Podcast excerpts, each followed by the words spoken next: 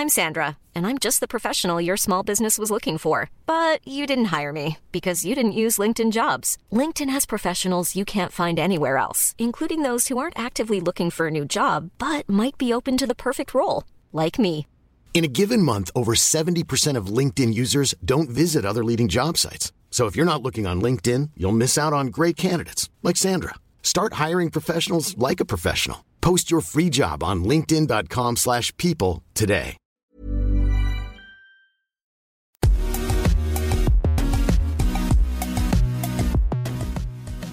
Bonjour à toutes et à tous, bienvenue dans Raffut. Salut Olivier.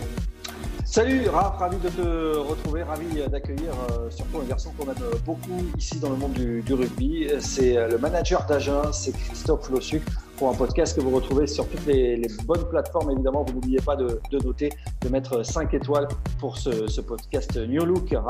Ça le mérite, je pense même que ça va être 15 étoiles aujourd'hui avec, avec Christophe Lossuc. Carrément, carrément. Il a été l'un des meilleurs demi de mêlée de ce début de millénaire, passé par Lacano, le Stade français, avec qui il a été champion de France deux fois, en 98 et en 2000. Puis Bordeaux, Bourgoin, Pau, Castres et Leicester. Il a été sélectionné quatre fois en équipe de France entre 99 et 2000. Il est devenu tout naturellement entraîneur de Brive, du Stade français, puis de Mont-de-Marsan, avant de devenir manager d'Agen.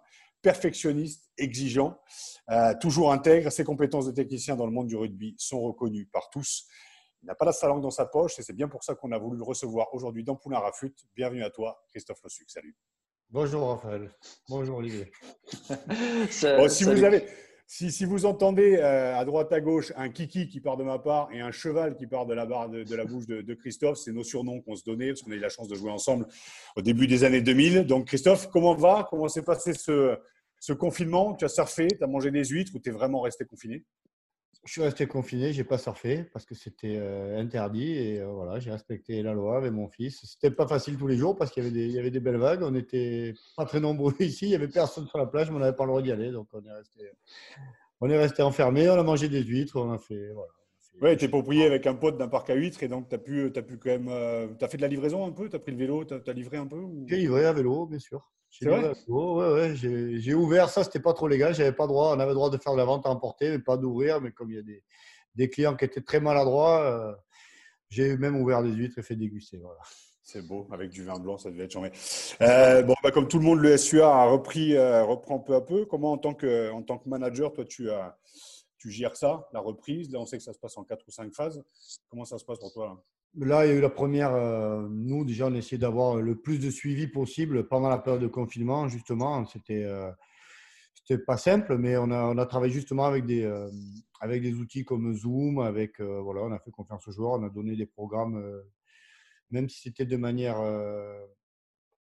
On leur proposait, on n'avait pas droit de les forcer à suivre des programmes, on leur a proposé des programmes qu'ils ont appliqués. Ils ont été plutôt sérieux, ils se sont entretenus euh, physiquement. Et là, on a repris la semaine dernière mais par une batterie de tests euh, médicaux qui sont imposés par la Ligue, qui est assez contraignante. Nous, par bonheur, on n'a aucun cas, il n'y a eu aucun, aucune contamination. Donc là, on a commencé à reprendre le, travail physique et il nous tarde euh, d'avoir la, prochaine étape, c'est ce qu'ils appellent le stade 3, qui nous permettra de, rejouer au rugby, de re, réintégrer du ballon, de, de recommencer les entraînements, j'espère, euh, collectivement et même par petits groupes le, le, plus rapidement possible. Là, on a droit par petits groupes à travailler physiquement, mais on n'a pas droit à faire de passes, on n'a pas droit à des choses comme ça. Donc euh, voilà, petit à petit, on va, on va, on va reprendre suivant les, autorisations du, du, ministère Jeunesse et Sport dont on dépend. Et, et voilà, globalement, les, les, joueurs sont, ont été plutôt sérieux. Ils ont plutôt, euh, je dirais, euh, pas bonne mine, mais ils, ont, ils ont un poids qui est correct, ils ont un état de forme qui est qui est correct. Ça nous a fait plaisir de les revoir déjà parce que ça a été long cette, cette période sans les voir, de, de les voir juste par, par, visio. Donc globalement, ils ont bien travaillé, ils ont été sérieux. Donc j'espère qu'on va pouvoir mais rapidement rentrer dans le vif du sujet. Et, j'espère et je pense qu'ils ont, qu'ils ont de l'appétit et qu'il leur tarde de retrouver le, le terrain et de toucher du ballon. Euh, économiquement, il faut s'adapter. Euh, on sait, on l'a, enfin, on l'a vu. Il y a quand même pas mal de clubs qui ont fait des efforts, euh, qui ont fait des efforts, qui ont demandé aussi aux joueurs de faire des efforts sur le sur le plan financier. Euh, la crise, elle a eu un, impact sur le sur le club, sur le recrutement. comment ça s'est comment ça s'est passé? Comment a géré le club cette, ce passage ce passage à vide? Il y a eu une grosse période d'abord d'incertitude. On savait pas du tout déjà vers où on allait. Si on allait reprendre cette saison, si on allait finir cette saison, il y avait déjà les incertitudes concernant la saison en cours. Et il y a toujours beaucoup d'incertitudes par rapport à nos partenaires. On sait que c'est, ça a été difficile pour, pour certains d'entre eux, voire pour beaucoup d'entre eux. On ne connaît pas encore, on a, on a beaucoup de réponses qui viennent, qui sont plutôt positives. On a beaucoup de, de, nos partenaires qui se réengagent. On a déjà des certitudes euh, sur leur fidélité et ça, c'est, il faut les remercier. Et je les remercie sincèrement. Et, et on n'a pas encore toutes les réponses, mais les, je dirais les, premières, euh, les premiers bilans à l'heure actuelle nous laissent espérer euh, une masse salariale qui pourrait peut-être ne pas être trop impactée. Voilà. Donc, on n'a pas encore toutes les réponses parce qu'il y a aussi et ils n'ont pas tous récupéré la, totalité de, leur, de leurs emplois, la totalité de leur, de leur activité. Donc, mais on sent quand même qu'il y a une. Il n'y a pas trop de désengagement derrière le, derrière le SUA Genet. Donc, ça, c'est, plutôt bien. Et après, il y a aussi l'incertitude. On espère reprendre le 5 septembre le championnat avec des stades pleins. Avec, et, ça, c'est encore une grosse, grosse incertitude parce que parce que nous, on n'a pas de, de, de, mécènes, donc c'est beaucoup de, partenaires qui viennent ben, acheter leur place, qui, qui, achètent des tables, des repas avant match ou après match, des, ce, genre de, ce genre de prestations. Et tant qu'on n'a pas la certitude de pouvoir euh, fournir, nous, en tant que société, en tant que club, ces prestations, on n'a pas encore non plus le, la certitude de pouvoir euh, avoir un budget euh, qui correspond à ce qu'on avait l'an dernier. Voilà. Ça vous inquiète Ça vous inquiète, Christophe, quand même, c'est cette crise qui a mis en avant la, fragilité, qui a révélé la, grande fragilité du, rugby? Ça vous inquiète un peu, ça, en tant que manager et puis euh, ancien joueur, euh, garçon qui a une grosse expérience dans le milieu du rugby depuis longtemps? Moi, je crois qu'on vit euh, au-dessus de nos moyennes depuis, mais c'est pas récent, ça fait dix ans, ça fait une dizaine d'années qu'on sait qu'on vit au-dessus de nos moyens, qu'il y a cette espèce de, de course à l'armement qui est, qui, n'a fait que s'amplifier, qui n'a fait les budgets n'ont fait que monter, les masses salariales n'ont fait que monter. à l'arrivée, moi j'ai entraîné un peu des clubs avec des gros budgets, des clubs avec des petits budgets. J'ai l'impression qu'on se fait la guerre qu'entre nous. Quoi. Même les clubs anglais qui étaient pendant longtemps euh, les plus riches, les clubs qui offraient les plus gros salaires, je dirais, ils ont, ils ont arrêté cette course à l'armement et, euh, j'ai l'impression qu'on court après nous-mêmes. Donc on s'est auto, euh, je dirais, on s'est auto endetté, on s'est auto tiré une balle dans le pied que que le rugby français, que que les clubs entre eux. Donc euh, la solution, elle est quand même pas euh, pas si compliquée que ça à trouver. Je crois que là, mondialement, il y a une crise au niveau du rugby, je parle, qui est, assez impressionnante, avec beaucoup de fédés qui sont au bord du dépôt de bilan. Donc je pense que le, rugby en France, il peut être professionnel pendant, pendant encore très longtemps. Il y a très longtemps qu'il y a des moyens en France, mais je crois qu'il faut il faut rester, euh, faut vivre de nos vraies ressources. Nos vraies ressources, c'est le sponsoring, c'est ce que je disais, c'est le petit partenaire qui vient, qui achète trois places, qui paye un repas, c'est le mec qui est sponsor maillot, mais en maillot, ça, a un prix. Je dirais en maillot, ça a un prix. C'est facile de faire une étude marketing, de, proposer un prix de maillot qui correspond à ce qu'il apporte en visibilité il y a des clubs à l'heure actuelle où il y a, peut-être des investisseurs à 15-20 millions d'euros. Ça ne vaut pas ça. Un club de rugby en maillot de, club de rugby, ça ne vaut pas ça. Je crois qu'on est, on s'est auto, je dirais, euh, pas détruit parce qu'on n'en est pas encore là, mais je crois qu'il y a peut-être euh, des chiffres simples. C'est peut-être le budget moyen à l'heure actuelle du top 14, il est peut-être de 25 ou 28 millions d'euros. Et euh, à 15 millions peut-être d'euros, avec un budget moyen à 15 millions d'euros, il y a quand même de quoi avoir 35 joueurs pro. C'est quoi le budget d'Agen C'est quoi le budget d'Agen, par exemple? millions. Nous, on est à 12 millions. Moi, j'ai entraîné mon Marsan avec 5 millions. On peut faire du rugby pro avec des clubs, des budgets de clubs à 12 et 15 millions. On peut avoir on peut avoir 35 pros. Alors peut-être pas 35 pros à 80 000 euros ou 50 000 euros. Mais peut-être... Ça veut dire quoi alors que les joueurs sont trop payés? Mais bien sûr. Les joueurs, les, joueurs et, les entraîneurs, mais tout le monde est trop payé. Le fait qu'il y ait des mécènes aussi, c'est l'arrivée aussi des mécènes qui ont balancé et qui ont justement montré ces grosses écuries. Je pense après, c'est pas pour balancer, c'est le, Racing où ils sont arrivés en Pro D2 avec, euh, en filant des salaires à des joueurs qui est plus cher que, que, ce qu'on filait en, top 14. Donc, c'est la responsabilité, elle est partagée. Oui, les salaires, l'inflation des gifs. Euh, on est sur une économie fictive au rugby depuis trop longtemps. Depuis longtemps, le rugby français surtout. On est sur une économie fictive. C'est, je ne vais pas les citer, mais c'est des clubs qui ont, fait, qui ont fait monter la sauce entre eux. Il y a une inflation entre clubs français. On peut très bien avoir demain un championnat pro avec 14 euh, clubs à 15 millions d'euros. Ils vont aller où les joueurs? Il y aura peut-être moins de joueurs qui vont venir de l'étranger. Mais je veux dire, euh, la concurrence, elle est qu'entre nous. Donc, on est sur une économie fictive depuis, depuis trop longtemps. Et là, on s'en rend compte. C'est quoi? C'est la Coupe du Monde 2007 C'est l'inflation des gifs? C'est il, y a eu, il, y a eu, il y a eu une arrivée de, de, de, mécènes comme, oui. qui ont, qui ont, euh, on ne peut pas leur, leur reprocher, leur en vouloir d'avoir investi beaucoup d'argent, mais inversement, s'il n'y avait pas cet argent, il y aurait quand même euh, le rugby en France, ça fait, ça fait 100 ans que ça existe. Je veux dire, c'est pas le rugby pro, il a déjà depuis 95, 97, avec déjà d'autres mécènes, avec d'autres personnes qui venaient, mais avec des budgets qui étaient euh, plus proches de, de, la réalité. Là, là, je crois qu'on a financièrement, on a dopé artificiellement un peu le, le rugby français. Donc, ça nous a permis de faire venir, évidemment. Il y a 5-6 ans, il y avait toutes les stars mondiales qui jouaient en France. Euh, il y en avait même qui jouaient en Pro D2. Souvenez-vous à l'époque de.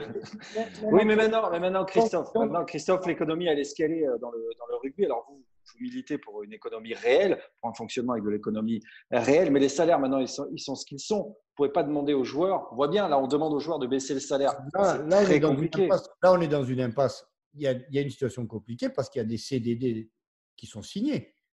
Mais il faut commencer, cette crise va pouvoir servir peut-être à faire comprendre qu'il faut progressivement baisser les salaires euh, des joueurs, des entraîneurs, de tout le monde et revenir à une économie qu'on peut, euh, qu'on peut supporter euh, juste avec nos recettes. Les recettes du rugby, c'est quoi? C'est les droits télé? Je pense que Canal, ce n'est pas parce qu'il va manquer 5-6 millions d'euros par club qu'il y aura moins d'audimat. Le public du rugby, il est là. Il existe le public du rugby. C'est ces gens-là qui nous font qui nous font manger, qui font vivre le rugby français. C'est le public qui regarde le rugby à la télé, c'est le public qui vient dans les stades, c'est le public qui achète des maillots, qui va à la buvette. L'économie réelle, elle est là, elle sera toujours là, elle a toujours été là. Elle n'est peut-être pas suffisante à avoir des budgets à 25 millions d'euros de moyenne et des salaires que l'on connaît à l'heure actuelle. Mais je veux dire, si le rugby pro à l'heure actuelle se casse la figure, fait, si les clubs déposent le bilan, tout ça, il y aura quand même de quoi euh, redémarrer en suivant avec des clubs et des budgets un peu plus, euh, un peu plus contrôlés.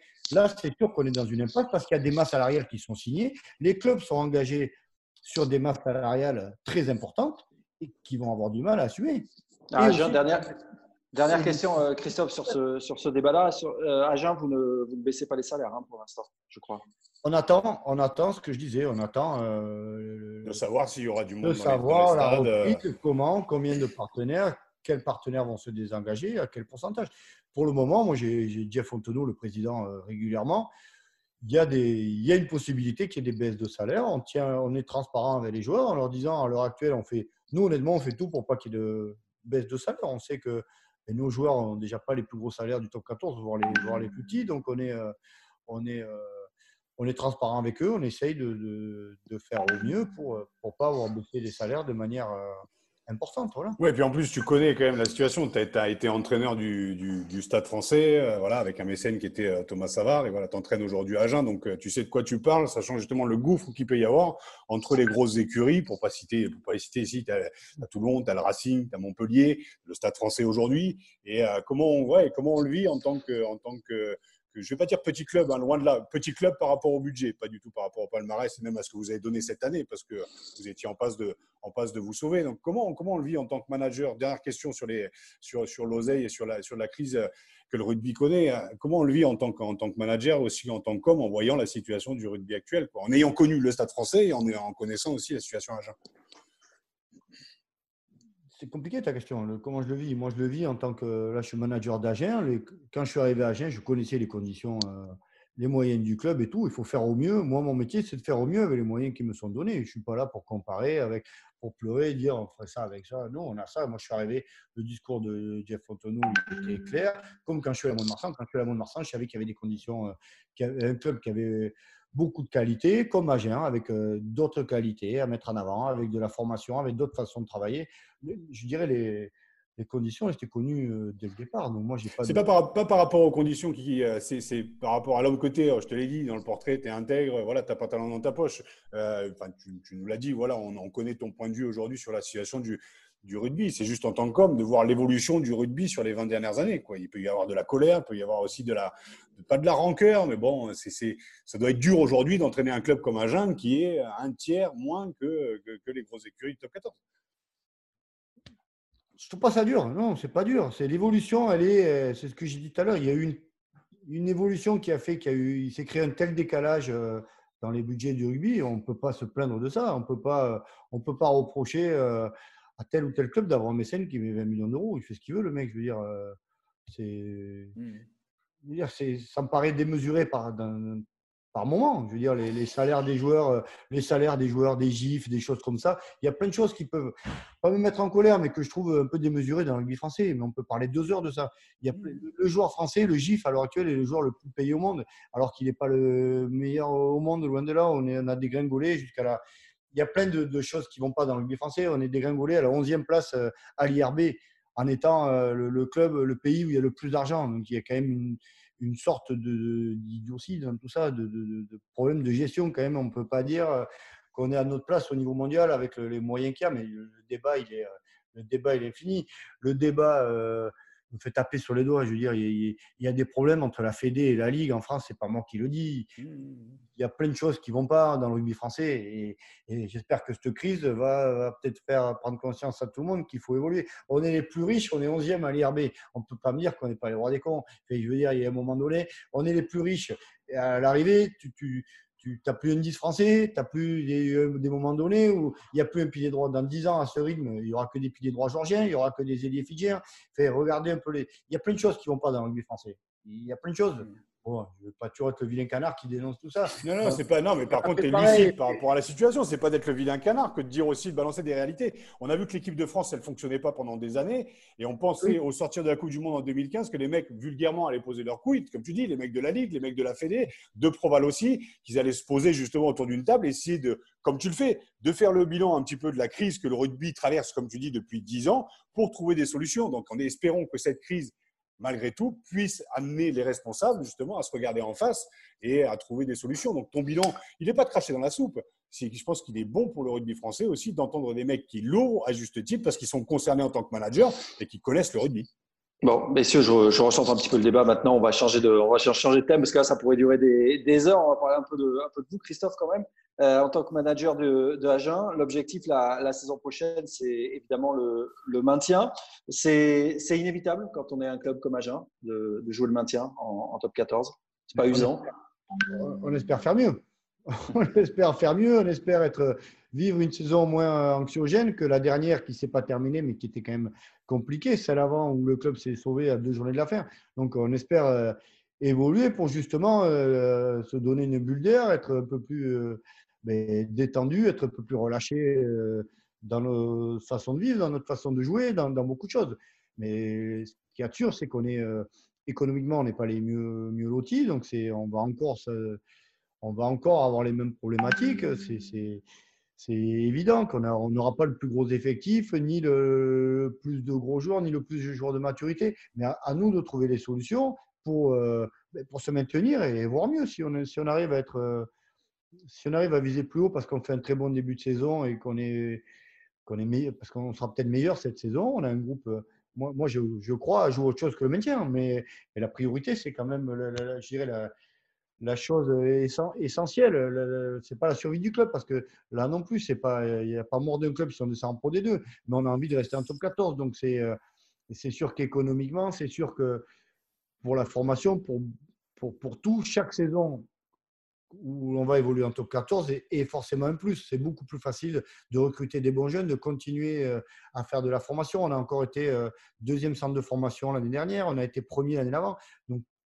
Le fait de rester en top 14 nous donne, euh, nous, nous, arme et nous donne des, moyens de, continuer à.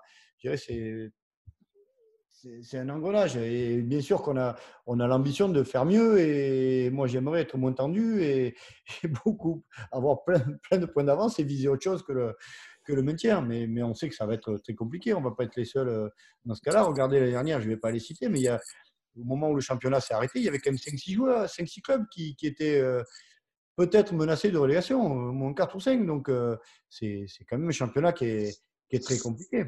Mmh. C'est compliqué de viser mieux que ça. Euh. Tu as eu un portrait il y, a, un an et demi dans le, dans le middle où Bernard Laporte disait que tu étais un technicien né. En plus, reposait beaucoup sur toi au, Stade français. Donc, tu as entraîné Brive, tu as entraîné le Stade français aussi qui était en, reconstruction aussi. Euh, ça, a été, ça a été compliqué. Ensuite, Mont-de-Marsan qui avait un petit budget, mais tu l'as quand même emmené euh, plusieurs fois aux portes du top 14. Est-ce qu'il n'y a pas un peu de frustration ou peut-être transformer un peu la question à dire, euh, voilà, à quand un Christophe Rossuc dans une grosse écurie à qui on donne, euh, à qui on donne les moyens euh, Je ne te parle pas de l'instant présent, et à Agen, mais est-ce qu'il n'y a pas un peu de frustration de ne pas voilà, être reconnu pour, pour ton talent et tes compétences quand même Parce que tu, parce que tu, voilà, moi, je me j'ai souvenir de ce qui se passait au Stade français. Quoi. C'était, ça, faisait chier justement de ne pas t'avoir dans un Stade français justement avec, avec les moyens. C'est la vie, ça. C'est pourquoi C'est pas moi qui peux poser cette question. On me demande, euh, je sais pas. Moi, toi, ce que tu me dis, c'est flatteur. Merci, Raph, mais tu n'es peut-être pas objectif non plus par rapport à par rapport à mes qualités. après, pourquoi C'est pas moi qui le dis, hein, c'est Bernard qui le dit. Et puis, tu as quand même les fins connaisseurs du rugby aujourd'hui en France qui connaissent tes qualités de technicien et, euh, et de perfectionniste aussi. C'est quand même des qualités. Après, euh, qui, qui, recrute dans les gros clubs, les clubs que tu dis, plus UP, tout ça, euh, qui, qui, fait qu'ils ne me choisissent pas à moi et un autre, je ne sais pas. Je ne sais même pas qui. Il faut, faut, sonder les présidents de club, euh, quelle est mon image, quelle est, comment ils me perçoivent. Moi, je, honnêtement, je ne sais pas. Moi, je suis heureux d'être à Agen, à moi de faire du bon boulot à Agen pour hisser le club dans une position plus confortable et peut-être je serai reconnu et peut-être voilà j'espère qu'avec Agen on a on a les moyens. Euh, peut-être un jour, euh, je me lasserai d'Agen. Comme au bout d'un moment, j'ai fait le tour à Mont-de-Marsan. J'ai signé à Mont-de-Marsan un an ou deux. J'y suis resté six ans. Peut-être je vais rester plus à Agen, peut-être moins. Peut-être à ce moment-là, on va me chercher. Peut-être euh, je continue, je ne sais pas, ne serais pas considéré comme un, grand manager de grand club.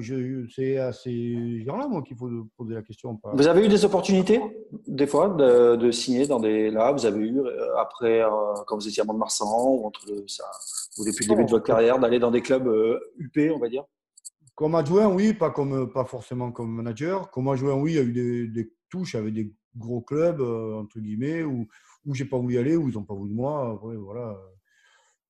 Non, je, ça fait 10 ans ou 11 ans que je suis entraîneur, donc j'ai eu des, j'ai eu des contacts. Bon, après, ça, c'est pas abouti non plus. Hmm.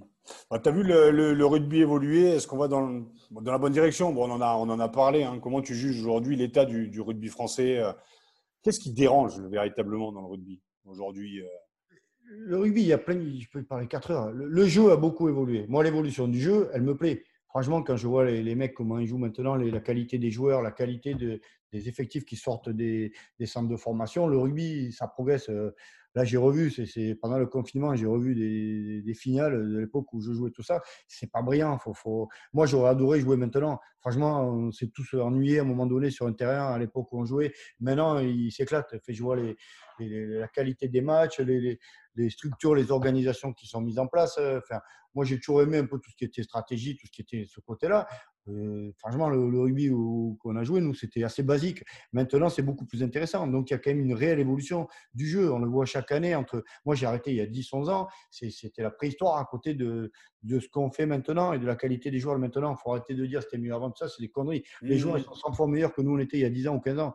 Euh, ça n'a pas fait du bien à tout le monde, je pense, de revoir les finales des années 90 ou 95. Meilleur quoi? Meilleur dans tous les domaines, même techniquement? bien, sûr, bien, sûr, bien, sûr, dans tous les domaines techniquement, les joueurs. Euh, je pense pas qu'on était mauvais, mais je pense qu'au niveau, euh, au niveau structure, je pense que déjà les entraîneurs ont beaucoup évolué. On, était, il n'y avait pas d'organisation sur le terrain. Il y avait beaucoup.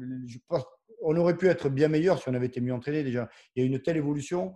Euh, le rugby de maintenant est beaucoup plus, beaucoup plus spectaculaire, beaucoup plus complet, beaucoup plus réfléchi, beaucoup plus, beaucoup plus organisé. Voilà. Et moi, ça, moi, ça m'aurait plu de jouer maintenant. Ça m'aurait beaucoup, franchement, ça m'aurait plus de jouer maintenant. Moi, quand j'ai commencé ma carrière, je me réchauffais à la mi-temps parce que j'étais froid à la mi-temps. Parce qu'à la mi-temps, j'ai mis 5 coups de pied dans un ballon, il y a eu 3 bagarres, 12 mêlées et c'était fini. Quoi. Donc euh, là, maintenant, il y a une vraie dimension euh, physiquement, ça a évolué. Fait, sur, tous les points de vue, sur tous les points de vue et, sur l'entraînement, le, sur, le, jeu numéro général, c'est ça beaucoup évolué. Donc ça, ça c'est plutôt bien. Après, après, comme je disais tout à l'heure, il y a beaucoup de choses à améliorer dans le rugby français. Et la, première chose qui me choque dans le rugby français, c'est le niveau de l'équipe nationale. Bon, voilà, le niveau de l'équipe nationale, il n'est pas du tout de ce qu'on attend on revient aux moyens qu'on a, les moyens qu'on a financiers, les moyens qu'on a économiques, les moyens aussi humains qu'on a. On est un pays où il y a le plus de licenciés. On est encore un des pays où il y a le plus de licenciés, où il y a le plus de moyens d'éduquer. De... On pourrait tout faire mieux que les autres et on est à la ramasse. ça va mieux là. Ça va mieux quand même. On est double champion du monde chez les moins de 20 ans. Euh, on est en tête. Il y a, il y, a, y a une génération de joueurs qui a été deux fois champion du monde, euh, qui, qui sur qui on doit s'appuyer parce que, parce que sur les champions du monde ou sur les mecs euh, qui, ont, qui, ont, qui étaient en équipe de France moins de 20 ans il y a 5-6 ans, regardez-les, prenez les listes. Il y en a beaucoup qui ont disparu. Il y en a beaucoup qui sont en fédéral ou qui jouent plus au rugby. Donc j'espère que ces champions du monde-là, déjà, ils vont tous avoir une opportunité à un moment donné dans les clubs pro. Parce que ce n'était pas le cas jusqu'à maintenant. Et ça aussi, on est les seuls au monde. On est non, mais là, on en prend le chemin. Là, maintenant, on a compris. C'est bien, c'est bien. Mais euh, le chemin, il a été long à trouver. Quoi. Enfin, mmh. Le chemin, on a mis du temps à le trouver. Et prenez les générations, toutes les générations qui ont été à Marcoussis, tout ça, depuis 15 ans, citez-moi, regardez les effectifs, vous allez voir le nombre de gamins qui ont disparu. C'est-à-dire que c'est des gamins qui ont été à un moment donné dans les meilleurs Français et qui ont disparu, à qui on n'a jamais proposé de haut niveau. Donc ça, on est les seuls. Prenez tous les Irlandais, tous les Gallois, tous les Néo-Z qui font les Coupes du Monde moins de 20, ils jouent tous à un moment donné. À un moment donné, ils jouent tous. Et, en nombre, ils en ont beaucoup moins que nous. Ils en ont quand même beaucoup moins que nous. Et l'Irlande, quand je vois l'Irlande deuxième à l'IRB, les Gallois qui étaient devant nous à l'IRB, ben, ça fait mal. je dis, on n'est pas à notre place. Là, j'ai l'impression qu'on est sur une. On s'est remis sur le bon chemin. On a des jeunes qui sont bons et j'espère qu'on va continuer à bosser avec ces jeunes. Et j'espère que ces jeunes vont, vont pouvoir passer pro et rester dans les structures pro surtout. Parce que jusqu'à maintenant, ce n'était pas le cas. Jusqu'à maintenant, ce n'est pas le cas. Parce que quand vous avez sur un effectif de 35 euh, joueurs pro, quand vous avez 10 euh, ben, ou 15 Français, 5 gifs qui ne sont pas français et 10 étrangers, c'est compliqué pour ces joueurs-là, pour ces jeunes Français, de trouver de la place dans le rugby pro. Et, ça, on est L'annonce de, l'annonce de Jefferson Poirot, tu as dû la voir, de mettre un terme à sa, carrière à 27 ans, ça, ça t'interpelle, toi, sur la, sur la cadence du rugby, parce qu'on le sait, un Coupe d'Europe, championnat, équipe de France, c'est Philippe Saint-André qui nous disait en fait qu'il avait récupéré un troisième match, il y avait des doublons, les joueurs sont partis jouer dans leur équipe, sont revenus en équipe de France et ils perdent un match hyper important. C'est cette cadence aussi qu'il qui, faut se mettre aussi à la place des, des joueurs quand même. C'est... Alors, tu as d'un autre côté Jeff Tordo qui est à l'ancienne et qui dit Mais les mecs, ils s'entraînent trois heures par jour et ils jouent le week-end. Mais on n'est plus dans ce rugby-là quand même. Les mecs sont aussi fatigués. Quoi. Il y a des cadences, qui, il le dit, hein, il y a des cadences qui me pèsent, je me sens usé. Donc, il y a toujours une course contre la montre entre l'équipe de France, le club et la sensation de, de jamais vraiment avoir progressé. Il y a un mal profond parce que ça s'ajoute au propos de Sébastien Vahamaina aussi qui a pris sa retraite. Ça, on l'a connu. Moi, les cadences, euh, on jouait autant il y a 15 ans que maintenant. Enfin, je veux dire, on il y avait déjà des problèmes de calendrier, des doublons. On partait jouer le mercredi en Coupe de France, on rejouait le samedi, un truc. Il y a toujours eu des problèmes de calendrier. Ça, c'est des cas personnels. Je ne sais pas qu'est-ce qui leur fait prendre euh, cette décision. Ça peut être momentané. Je ne sais pas. Euh, honnêtement, je ne le connais pas. Jefferson, c'est surprenant. À 27 ans, un joueur, un joueur 27 ans, c'est un jeune pilier encore. C'est surprenant, mais je ne suis pas persuadé non plus que ce soit des la cadence ne choque pas, toi La cadence, euh, oui, mais elle a, toujours été, euh, elle a comme ça, la cadence. Après, euh, ouais, qu'il se sent usé, qu'il a envie de profiter de sa famille, il y en a eu d'autres avant, mais après, la cadence, je veux dire, on ne peut pas tout avoir. Jeff Tordo, il n'a pas tort non plus de dire oui, on s'entraîne trois heures par jour, on gagne quand même pas mal d'argent, on ne peut pas avoir non plus que des, que des avantages. Enfin, je veux dire, on ne peut pas avoir que les avantages y a des problèmes de calendrier. Euh, il y a des problèmes de calendrier en France. Qu'il y ait des joueurs qui arrivent à saturation, je, le comprends, mais je veux dire, c'est, on en revient aussi au problème entre la Ligue et la Fédé. Et l'équilibre, il est dur à trouver. On veut une Ligue qui, qui, veut, qui, vend, qui vend cher un championnat euh, aux télévisions, donc qui veut beaucoup de dates, qui veut remplir des stades. Donc c'est beaucoup de dates. En face, il y a une Fédé qui veut aussi euh, faire des ronds, je veux dire, au bout d'un moment. les, les, années, elles ne sont pas extensibles. Les problèmes de, de cadence, ça fait donc, un joueur, il y avait déjà ces problèmes. Euh, le peu de matchs que j'ai fait en équipe de France, ils étaient pareils. Ils étaient, euh, ils étaient coincés entre deux matchs de championnat, un match le mercredi en Coupe de France.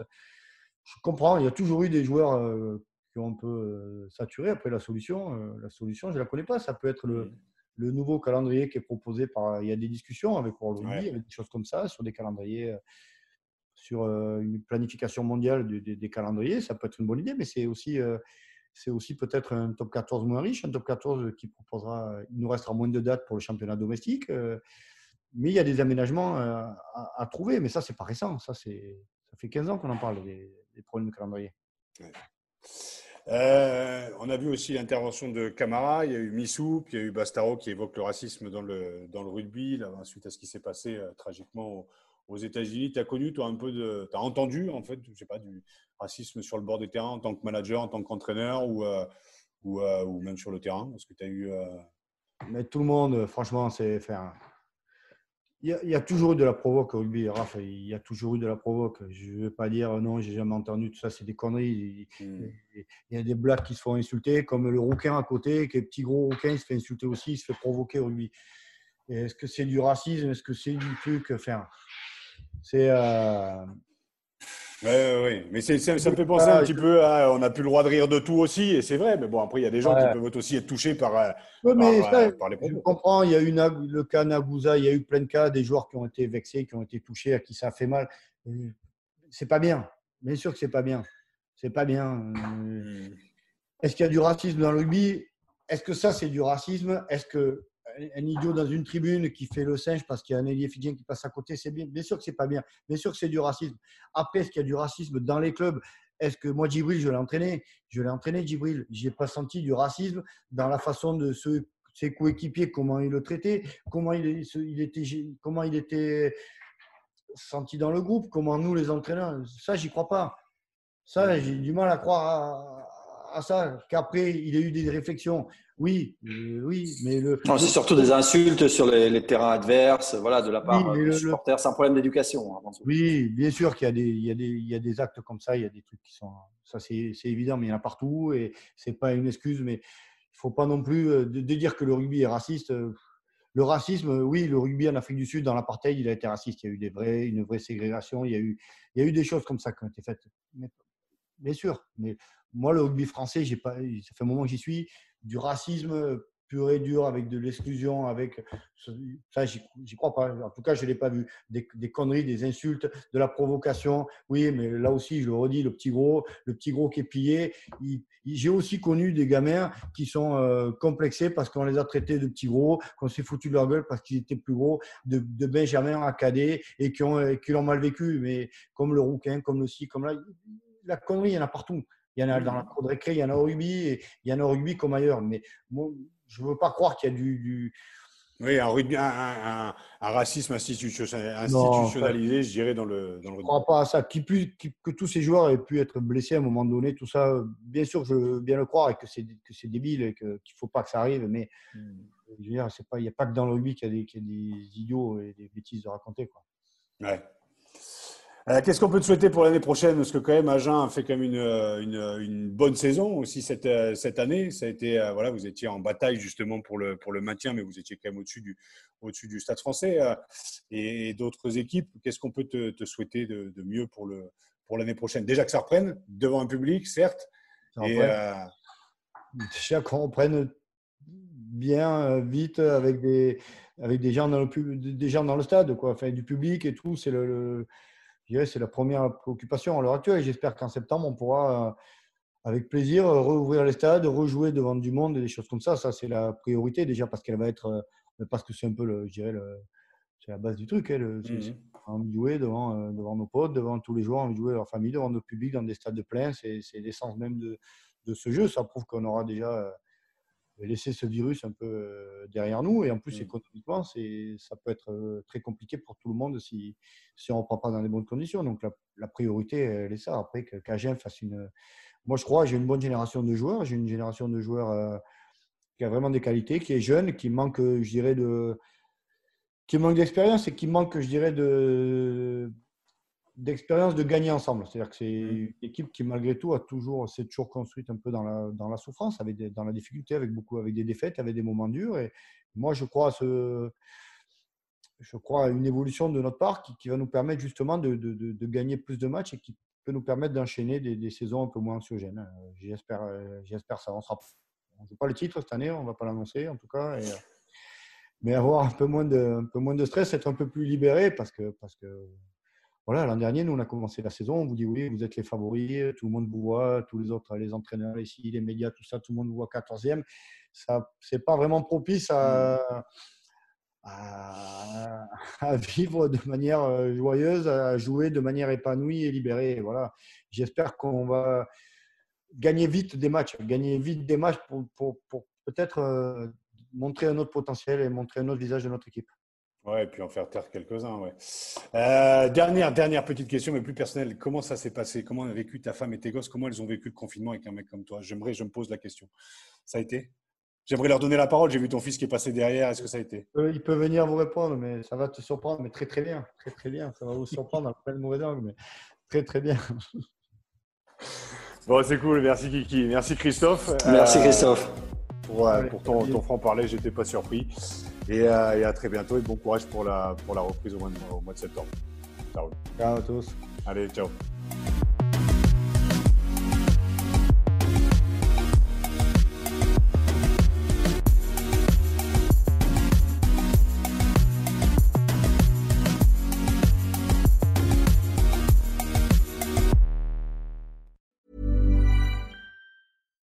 Hi, I'm Daniel, founder of Pretty Litter. Cats and cat owners deserve better than any old-fashioned litter. That's why I teamed up with scientists and veterinarians to create Pretty Litter. Its innovative crystal formula has superior odor control and weighs up to 80% less than clay litter. Pretty Litter even monitors health by changing colors to help detect early signs of potential illness. It's the world's smartest kitty litter. Go to prettylitter.com and use code ACAST for 20% off your first order and a free cat toy. Terms and conditions apply. See site for details.